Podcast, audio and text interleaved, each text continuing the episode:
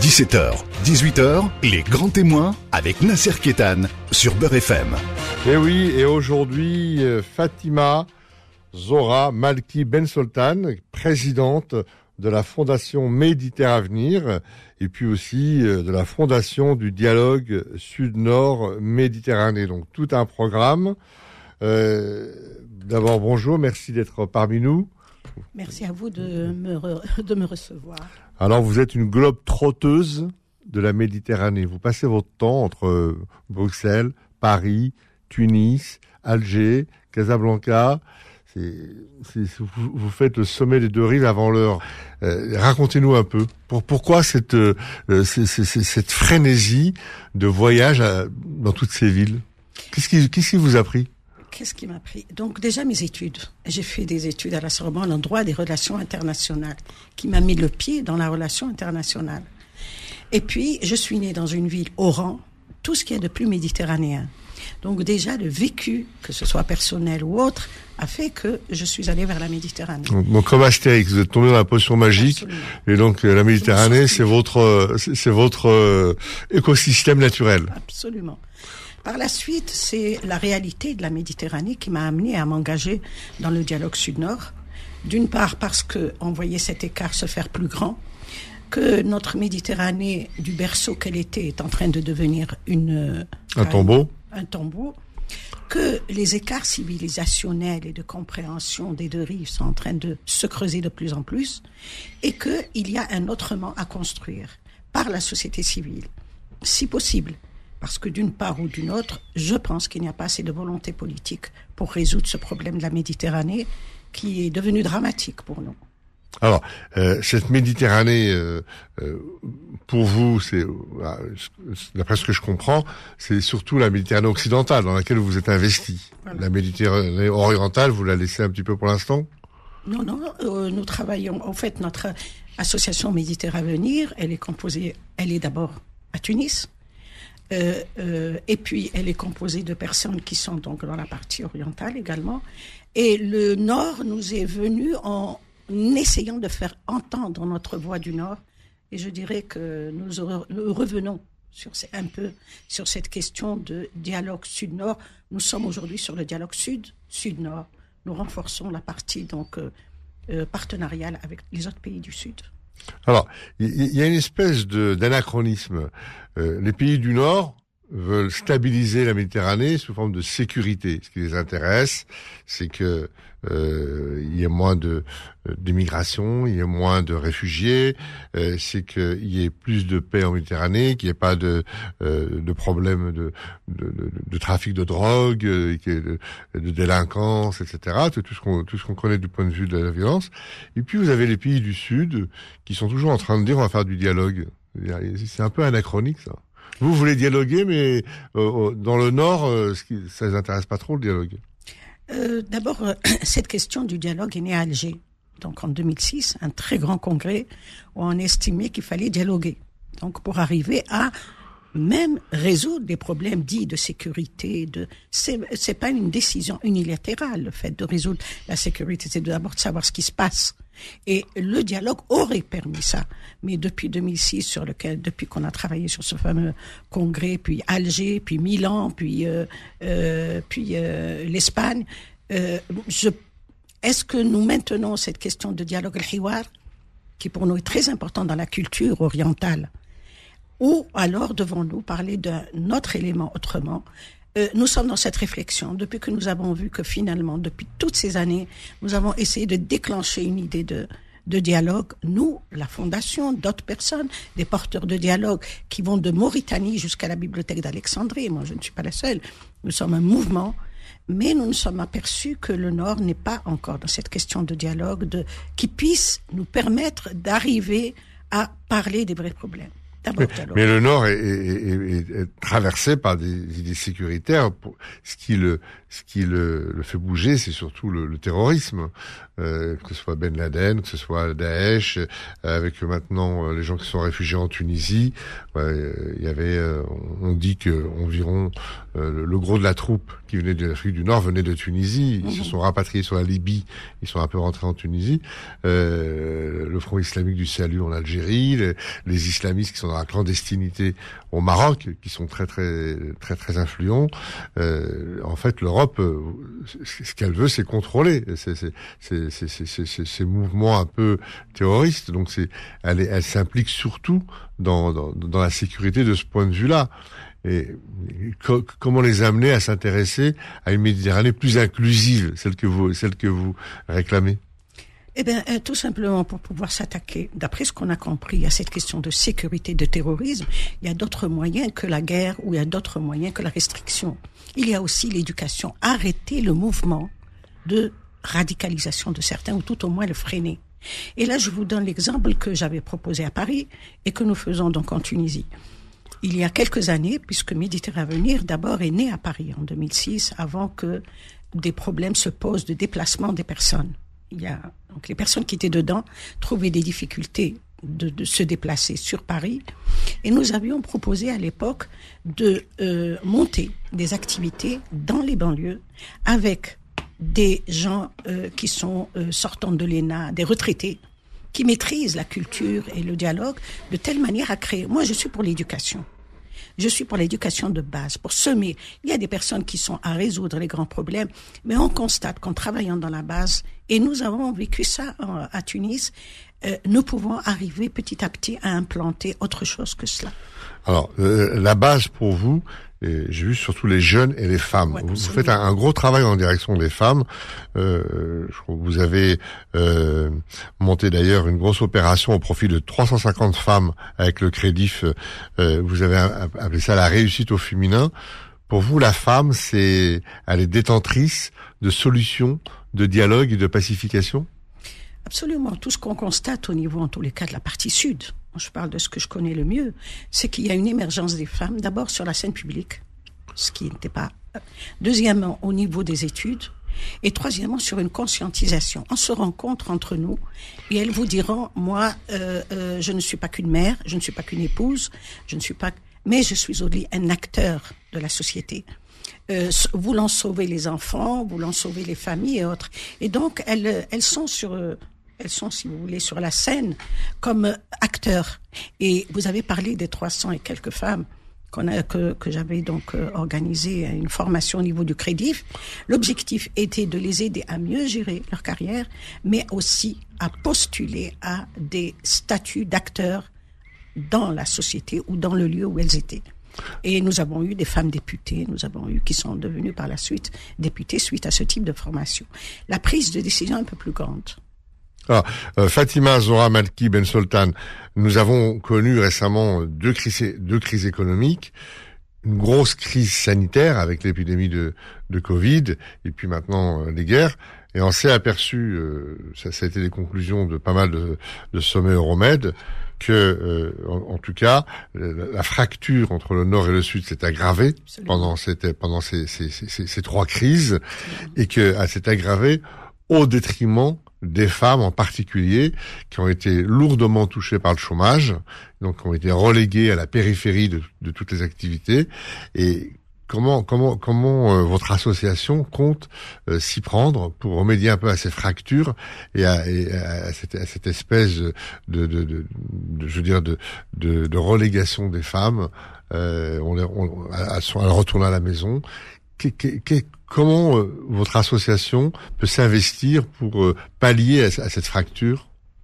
Euh, en tous les cas, le constat qui a été fait, la fracture a été plus forte au nord parce qu'il y avait plus de femmes dans le monde professionnel. Donc chez nous, on l'a pas, on l'a pas senti autant, si ce n'est qu'elles n'ont pas déserté les entreprises, mais le fait que l'entreprise ne fonctionnait plus, tout le monde quelque part l'a déserté. Mais ce que nous constatons, c'est l'intérêt pour l'entrepreneuriat et particulièrement l'entrepreneuriat solidaire qui euh, se met en place si nous faisons des statistiques, en tous les cas au niveau de la Tunisie, sur le nombre de femmes qui sont en train de se former à l'entrepreneuriat, qui veulent monter donc des entreprises. Je pense que c'est une nouvelle donne qui se met en place euh, euh, pour euh, sur cette question, en tous les cas, de retour dans la vie professionnelle. Mais personnellement, ça a été euh, ça a été plus dur à, à, notre à notre avis en Europe que chez nous. Ah, vous, vous, êtes dans, dans un process qui s'appelle réussir en entreprendre ensemble. Donc pour vous, vous avez euh, cette idée du collectif revient sans arrêt dans l'ADN de votre association. Il est très présent, euh, c'est euh, et c'est tout à votre honneur. Euh, vous vous voulez réussir avec tout le monde. Quoi. On, on réussit pas tout seul. Et, et vous avez mené différentes actions de, de 2016 jusqu'à 2019 et vous êtes beaucoup investi dans la formation transfrontalière. C'est assez original parce que lorsqu'on reçoit ou qu'on rencontre des associations, elles sont euh, toujours euh, euh, dans, dans, dans, un nationalisme souvent étriqué, dans une souveraineté un petit peu jalouse. Et là, vous, mais carrément, vous êtes transfrontalière. Pourquoi, pourquoi cette idée? Euh, peut-être par mon tempérament, ma façon aussi de voir les choses, mais lorsque j'ai eu à travailler sur ces 380 femmes, mais plus travailler sur les femmes diplômées des régions défavorisées de Tunisie, frontalières, de l'Algérie et de la Tunisie. Dans les discussions que nous avons eues avec ces femmes-là, frontalières, où peu de gens y vont, hein, s'intéressent au centre, au milieu, aux zones touristiques, mais et là, toutes ont eu, ont émis ce vœu de pouvoir travailler transfrontalier parce qu'elles avaient des fois plus de contact avec les femmes de l'autre frontière que plutôt avec des fois avec le, la ville. Ainsi, par exemple, euh, les femmes de Tal du, du, du, sud tunisien étaient plus en contact avec les Libyennes que des fois avec les femmes. Et le cas présent également, celle du Kef en Tunisie, était plus à côté des femmes de Sokaras que peut-être de celles d'Alger. Et donc là est venue cette idée euh, importante de transfrontalier. Et nous avons aujourd'hui un réseau. Si nous avons les moyens financiers, et je reviens à cette question de financement de l'association, les moyens ont été bloqués totalement par le Covid. Totalement. On se, on se retrouve dans un instant. Les grands témoins revient dans un instant. Beurre FM, 17h, 18h, les grands témoins avec Nasser Ketan. Toujours avec euh, Fatima Zora Malki Ben Sultan, euh, présidente et fondatrice de l'association Méditerranée, Méditerravenir et puis de la Fondation pour le dialogue.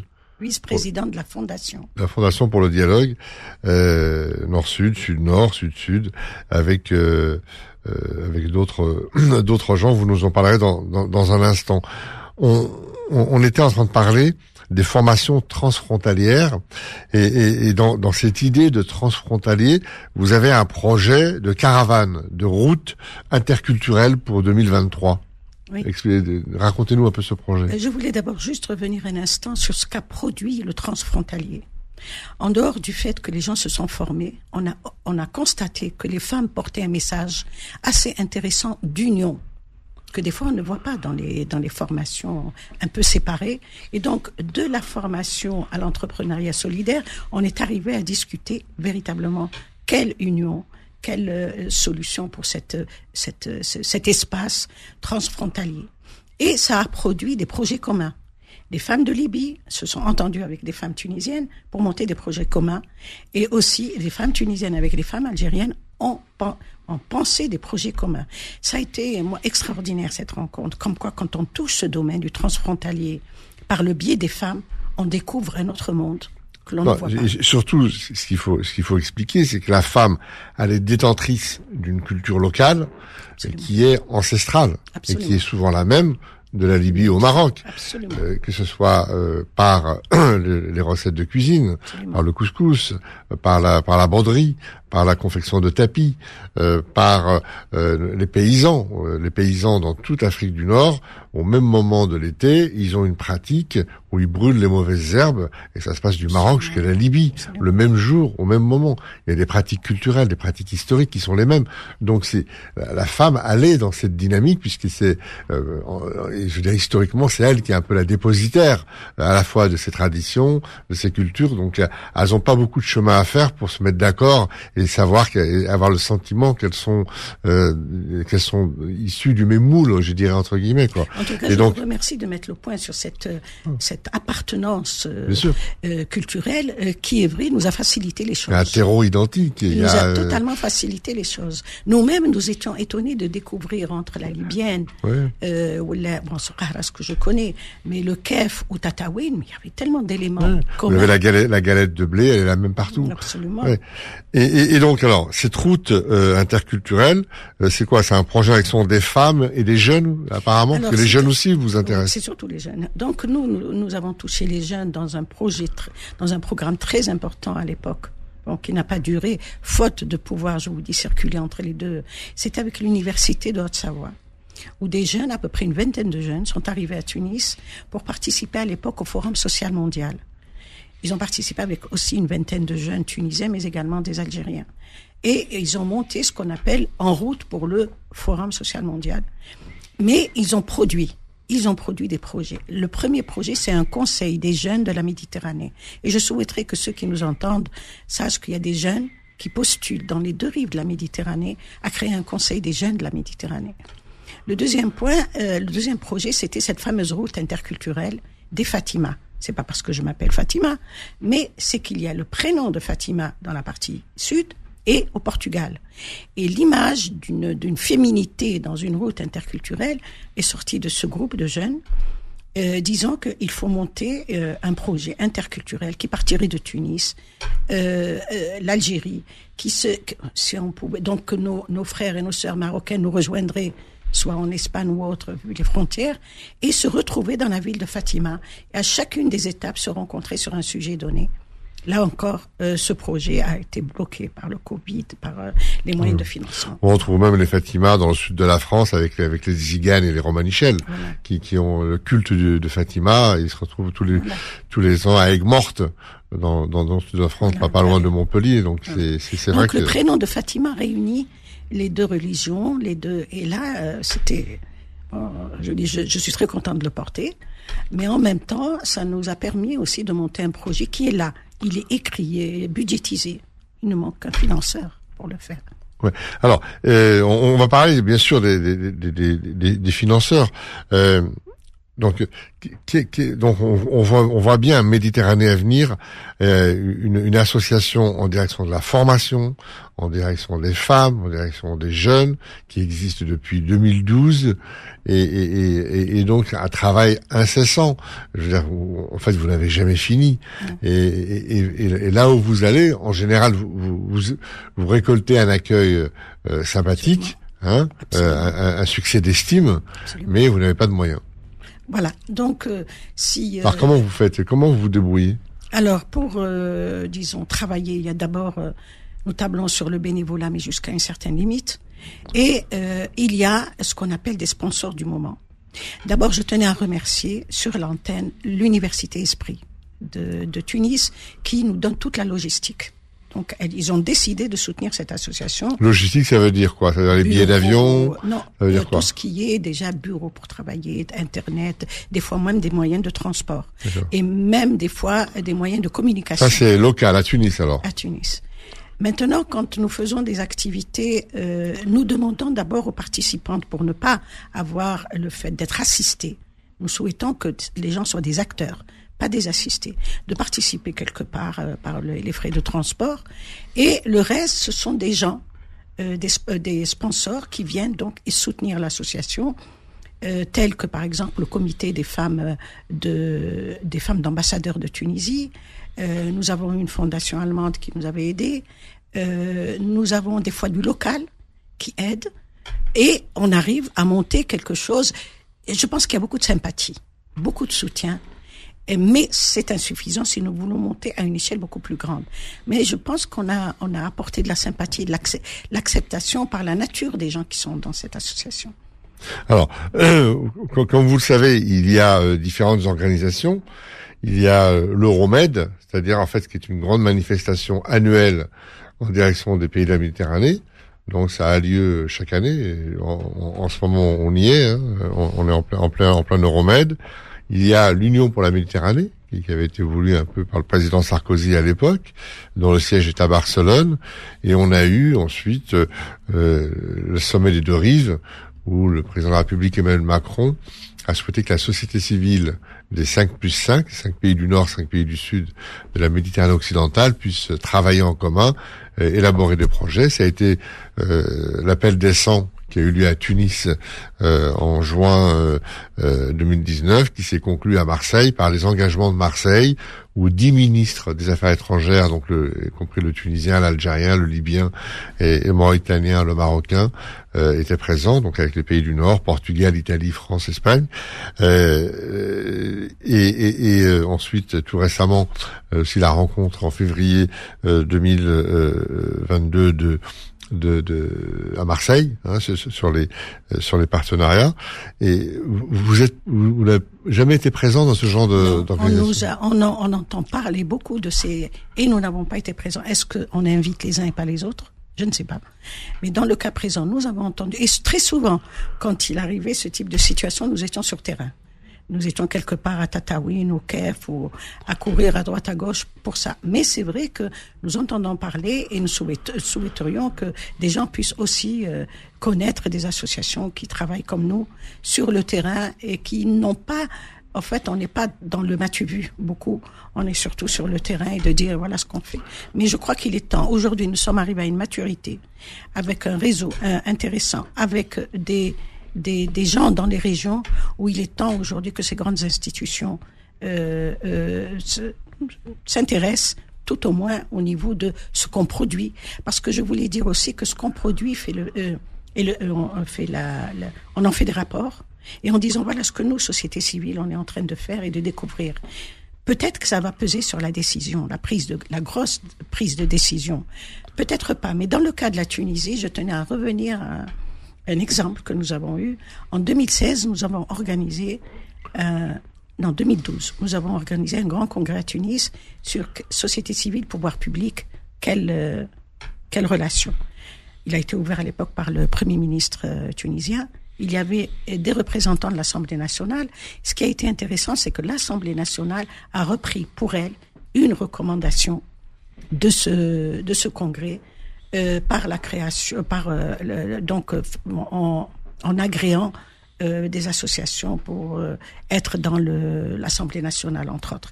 Donc c'est ce type d'action que nous voulons mener, c'est que nous travaillons, nous montons, et est-ce qu'il faut que ça monte à plus haut niveau Nous remontons à plus haut niveau. Et donc, est-ce que ces rencontres permettent ça? Donc, que vous avez cité. Doit-on seulement titiller la volonté politique des uns et des autres? Mais nous avons euh, aujourd'hui un gros travail qui a été fait. Parallèlement, je n'ai pas parlé de la Fondation du dialogue Sud-Nord, nous avons la déclaration d'Alger, qui est aujourd'hui carrément d'actualité, la déclaration de Tunis, la déclaration d'Alicante, nous avons la déclaration de Milan. Ben, que ces documents arrivent à qui de droit? Justement, à propos de ces déclarations et des et, et, et, les, comment dire et des moyens, on, on y revient dans un instant. Les grands témoins revient dans un instant. Beurre FM, 17h, 18h, les grands témoins avec Nasser Ketan. Oui, toujours avec euh, Fatma Zora Malki Ben Sultan, présidente de Méditerranée, Avenir et de la vice-présidente de la Fondation euh, Sud-Nord. Euh, on, arrive un petit peu, je dirais, à, la Méditerranée telle que, par exemple, idéalement, on l'a décrit. Fernand Fernand disait que la Méditerranée, ce sont que des routes que des circulations euh, et qu'il y avait un tas de choses en commun, hein, les théâtres antiques romains, le blé, la vigne, l'olive, etc. et que et que tout ça circulait, la poésie, la mythologie. Donc il y a vraiment un bain commun. Et aujourd'hui, il semblerait que la, la, les nouvelles, les, les, nouvelles circulations, les nouvelles routes, c'est au niveau de l'énergie, au niveau de euh, du gaz, au niveau de, du pétrole, au niveau de, euh, de des énergies renouvelables comme euh, les éoliennes, comme l'hydrogène, comme le plancton. Donc, on est en train de créer des, des, des nouvelles routes pour pour se faire parler un peu les pays méditerranéens, mais on a l'impression que cette histoire est un peu bloquée euh, on voit quand même un peu les, divergences entre les, différents pays, que ce soit du Nord, entre les pays du Nord ou entre les pays du Nord et du Sud, avec un manque de volonté manifeste, en tout cas des pays nordiques, de l'Allemagne en particulier, qui, n'est pas très intéressé par par par, la Méditerranée. Euh, comment imaginez-vous que ces nouvelles routes pourraient euh, d'abord comment comment travailler pour leur fabrication et comment pourrait-elle vous aider? Comment pourrait-elle devenir une pour vous, comment pourriez-vous faire en sorte que, ça devienne une priorité, en tout cas, des pays du Sud et du Nord? Qu'est-ce qu'il faudrait comme déclic de, la part de ces pays? Euh, si je devais partir de l'expérience qui fait les déclics, parce que c'est vrai que nous avons eu des euh, Excusez-moi, parce, parce, que le, le, comment dire, l'enjeu, il est, il est démoniaque. Je veux dire, les, les dix villes les plus chaudes de la planète sont en Méditerranée. La, la, la, la planète, s'il y a une grosse menace d'un point de vue écologique et de biodiversité, c'est en Méditerranée. Donc il y a urgence. Donc euh, vous devriez pas avoir du mal à, à solliciter les gens et à, à, à ce qu'ils vous aident. Oui, je vous dirais que jusqu'à maintenant, il y avait d'autres priorités. Les gens sortaient un peu de, des mouvements. Des mouvements. Et donc, ils étaient là encore en... Mais depuis un moment, on constate, et particulièrement chez les jeunes qui sont, qui maîtrisent très bien les nouvelles technologies. Et ça, le constat qu'on est en train de faire sur terrain, cet intérêt, justement, pour la, euh, les nouvelles technologies, pour euh, ce que les énergies renouvelables et autres. Mais nous avons constaté que c'était d'abord cette population-là peut-être parce qu'elle maîtrise mieux l'enseignement et le reste. Et donc, je crois qu'il est temps de faire, comme nous avons fait des programmes Entreprendre et réussir ensemble, peut-être un programme justement euh, euh, dans ce sens-là, euh, vu qu'il y a une population qui pourrait le mener, en l'occurrence celle qui maîtrise les nouvelles technologies d'information. Donc, cette technologie de l'information et du numérique, c'est une nouvelle langue, c'est la langue commune. Est-ce qu'on pourrait pas aussi, parce que en fait, les gens peuvent circuler, la mobilité est extrêmement importante. Et toutes les rencontres euh, appellent aux Erasmus, aux échanges, à la mobilité, euh, à l'accélération des visas, euh, des, artistes, des chefs d'entreprise, des étudiants, des associations. Est-ce qu'on pourrait pas, par exemple, parce que les gens, il faut que les gens se parlent entre eux, dès les, dès les l'école maternelle, faire en sorte que les enfants de Méditerranée puissent au moins maîtriser quatre langues. Je dirais l'arabe, le tamazir, l'anglais et le français. C'est-à-dire que chaque enfant du pourtour méditerranéen, dès son plus jeune âge, devrait maîtriser au minimum ces quatre langues. Après, à charge pour lui de, rajouter l'espagnol, l'italien, mais ces quatre langues étant des langues majeures du pourtour méditerranéen, est-ce qu'il faudrait pas œuvrer pour que ces quatre langues, euh, pour que l'enfant les, les Et à ce moment-là, se parler, ça déjà, ça, règle beaucoup de choses. Oui, certainement. D'ailleurs, on le voit dans notre association. Ce n'est pas des enfants, mais des gens qui maîtrisent les langues. En l'occurrence, l'espagnol, euh, le, portugais, l'arabe, euh, le tamazir. Euh, on voit que ça lie les gens. On a, on a toujours besoin de quelqu'un qui parle la langue. Mais en dehors de la langue, qui serait enseignée dans le, dans le primaire, le secondaire, il y a intérêt à ce qu'il y ait comme on faisait donc quand on était jeune, des rencontres entre les jeunes des deux rives, les enfants des deux rives. Il est bon, nos touristes à nous qui viennent chez nous, c'est des seniors viennent se reposer, mais pourquoi pas aussi organiser des rencontres de ce type-là, faire en sorte que de visu, vous savez que les orientaux sont très euh, euh, euh dans l'émotionnel, sont très dans l'émotionnel, et qu'il est important peut-être aussi de réfléchir à ce type d'action. D'accord. Et, et euh, sur, euh, sur ces échanges, euh, il y a manifestement un problème de gouvernance. C'est-à-dire que est-ce que des actions comme les vôtres ne pourraient pas être dans les gouvernances locales, c'est-à-dire dans les gouvernorats, dans, dans bon, vous nous avez parlé de l'Assemblée nationale tout à l'heure. Qu'est-ce qu'il faudrait pour que vous puissiez être associé euh, aux décisions de financement. Par exemple, les, financements, tout le monde sait que c'est la Banque mondiale, la, Banque européenne d'investissement, euh, c'est la Deutsche Bank, c'est euh, euh la, le CMI de Marseille. Et, et manifestement, vous n'arrivez pas à, à, joindre, euh, vous n'êtes pas considéré, vous n'avez pas la bonne porte, parce que finalement, tout ce qui se passe aujourd'hui en Méditerranée, les projets, etc., tout le monde, en fait, quand, il y a des colloques ou quand il y a des réunions, les gens répètent la même chose. En général, ça fait maintenant une vingtaine d'années. Euh, je me rappelle, c'était des, des, chroniques, des articles de Chris Patton, le commissaire européen, qui une fois par an faisait un article dans Le Monde, et puis c'était fini, quoi. On passait à autre chose. Euh, donc les, les, les, enjeux sont connus, les problèmes sont connus. Euh, on a l'impression que c'est des redites permanentes qu'est-ce qu'il faudrait pour arrêter arrêter ce cycle de morosité euh, euh Qu'est-ce qu'il faudrait pour qu'il y ait vraiment une prise en charge des vrais projets et d'aider des associations comme les vôtres? Il faudrait quoi? Tout d'abord la médiatisation, tel ce qu'on fait aujourd'hui euh, c'est passé également euh, quand je parle du Nord, hein, et que aussi au niveau de, nos, de notre pays. Nous, nous sommes arrivés à un stade aussi. De, je vous dis, on a eu un coup très très très dur avec le, le Covid, mais on peut pas s'imaginer la dureté de ce coup parce que nous étions en présentiel. Qui dit présentiel, bouger, se rencontrer, la proximité. Donc là, nous nous sommes rencontrés, le comité, il y a des gens nouvellement recrutés, dont euh, des personnes qui maîtrisent les nouvelles technologies, et nous avons posé comme premier problème la médiatisation. Dire ce qui se fait et qu'on existe plus. Le deuxième point, c'est, euh, euh, qu'on le veuille ou pas, euh, ces grandes institutions ont leurs canaux, en leurs groupes, en leurs amis. Maintenant, faut-il nous aller toujours faire du... Euh, je vous dis, on est tellement sur le terrain que des fois, on va pas faire du porte-à-porte. Donc la médiatisation devrait servir comme celle d'aujourd'hui. Et euh, de dire, voilà, il y a autre chose que les rencontres, il y a autre chose que le blablabla, il y a autre chose que... Aujourd'hui, il y a du terrain. On peut vous remonter ce qui se passe réellement dans le terrain et on peut le faire ensemble. Comment je pense qu'il y a lieu à ce qu'on se rencontre dans l'association et que nous réfléchissions soit euh, j'ai eu d'ailleurs euh, au niveau de au niveau de au niveau de Bruxelles où j'ai fait une rencontre où euh, c'est vrai certaines personnes nous ont dit allez vers ces grandes institutions nous, on vous soutient par par derrière.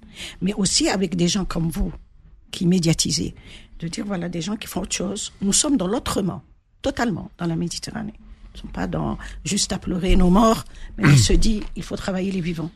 Parce qu'il y, a des signaux très concrets. Par exemple, en Sicile, le maire de Palerme a imposé dans les cantines le régime crétois. Donc euh, le régime crétois, il, il, est pas, il est, il est, euh, euh, c'est le même régime qu'à Endram en Tunisie, qu'en Kabylie, où voilà, c'est le régime méditerranéen, beaucoup de légumes, beaucoup de, de marches, etc. il, s'est imposé dans les cantines. Par exemple, mettre ce régime méditerranéen dans toutes les écoles du pourtour méditerranéen, déjà et, et, et, le médiatiser et dire que c'est la Méditerranée, ces, enfants auraient euh, déjà une espèce d'enseignement pratique mmh. par, l'alimentation. Mmh. C'est vrai que euh, voilà, lorsqu'ils mangent à midi, ils mangent méditerranéen et que méditerranéen, ça veut dire quelque chose, que c'est le voisin d'en haut, le voisin d'en bas. Des choses très concrètes qui pourraient se faire. Eh bien, euh, il y a des. Je dis pas que là c'est institutionnalisé ce dont vous parlez, c'est-à-dire carrément monter des programmes dans les dans les structures, mais aussi partir du vécu. Vous allez dans une famille tunisienne ou la Kabyle ou la, euh, euh, vous partez à Oran, on vous parlera de euh, de l'art culinaire hispano-oranais. Partez en Kabylie, nous avons un art culinaire berbère, mais qui est aussi dans toute la Méditerranée. Vous parlez, euh, vous allez en Tunisie, vous avez euh, la, la cuisine italo-tunisienne. Donc, il y a déjà des éléments. Maintenant, comment les institutionnaliser C'est aussi, comme je vous ai dit, par des programmes qui pourraient être proposés. Dans ce cas, euh, aux, euh, aux, responsables. Mais je vous dirais que ce que ce dont, vu un peu l'ampleur du travail, ce qui serait important, c'est de toucher les femmes revenir sur les femmes en tant que mère et en tant que citoyenne. Nous, quand nous montons des activités en, vers les femmes, et je ne suis pas en train de faire du sexisme, mais de dire, nous avons constaté qu'elles étaient porteuses beaucoup plus d'un langage vers les familles que les hommes, et que deuxièmement, elles étaient aussi dans une perspective d'acteurs plus actifs. Je vous prends un cas, je vous donne des cas concrets. Nous avons à Tataouine une jeune femme qui s'appelle Eya. Cette jeune femme est un ingénieur et qui était peut-être même, je ne sais, enfin presque sûr, candidate à l'immigration. Nous avons travaillé avec elle sur un projet qui était celui de l'emballage bio. Elle a monté un emballage bio. Mais ce que nous avons constaté, c'est qu'une fois que son projet fonctionne et elle a besoin d'argent pour le continuer, elle a décidé de rester dans sa région Tataouine, qui est quand même euh, loin de la capitale, en disant que, outre mon, entreprise, je veux devenir un acteur de développement dans ma région. Elle n'est pas mariée, mais cette femme, quand elle se mariera, il est sûr qu'elle va transmettre un langage aussi de, euh, Yannick, comme on a dit, de lien et de et elle est dans notre formation transfrontalière. Elle nous parle Libye et elle nous parle euh, euh, Sokaras. C'est ça qui est important. C'est super. Eh ben, écoutez, merci mille fois pour. euh, en tout cas, on va, on va terminer sur, ces, sur cet exemple qui est magnifique. Merci euh, Fa- Fatma Zora Malki, Ben Soltan. Vous êtes présidente de Méditerranée Avenir et vice-présidente de la Fondation Sud-Nord pour le dialogue. Euh, ben, vous êtes chez vous ici et, et on vous attend une prochaine fois quand vous voulez. Tous les tout- merci. Un grand merci parce que là-bas, à Tunis, on m'attend. À Alger, on m'attend. Ok. Euh, je, je dirais même que dès que vous allez la passer, euh, tout le monde va entendre. Donc, ils étaient là ce matin à m'envoyer des posts en disant on va entendre ce qui se passe. Eh ben, écoutez, vous êtes la bienvenue quand vous voulez, autant de fois que vous voulez. Merci. Merci beaucoup et à très bientôt. Merci, Merci, merci. Retrouvez les grands témoins tous les dimanches de 17h à 18h et en podcast sur beurrefm.net et l'appli Beurre FM.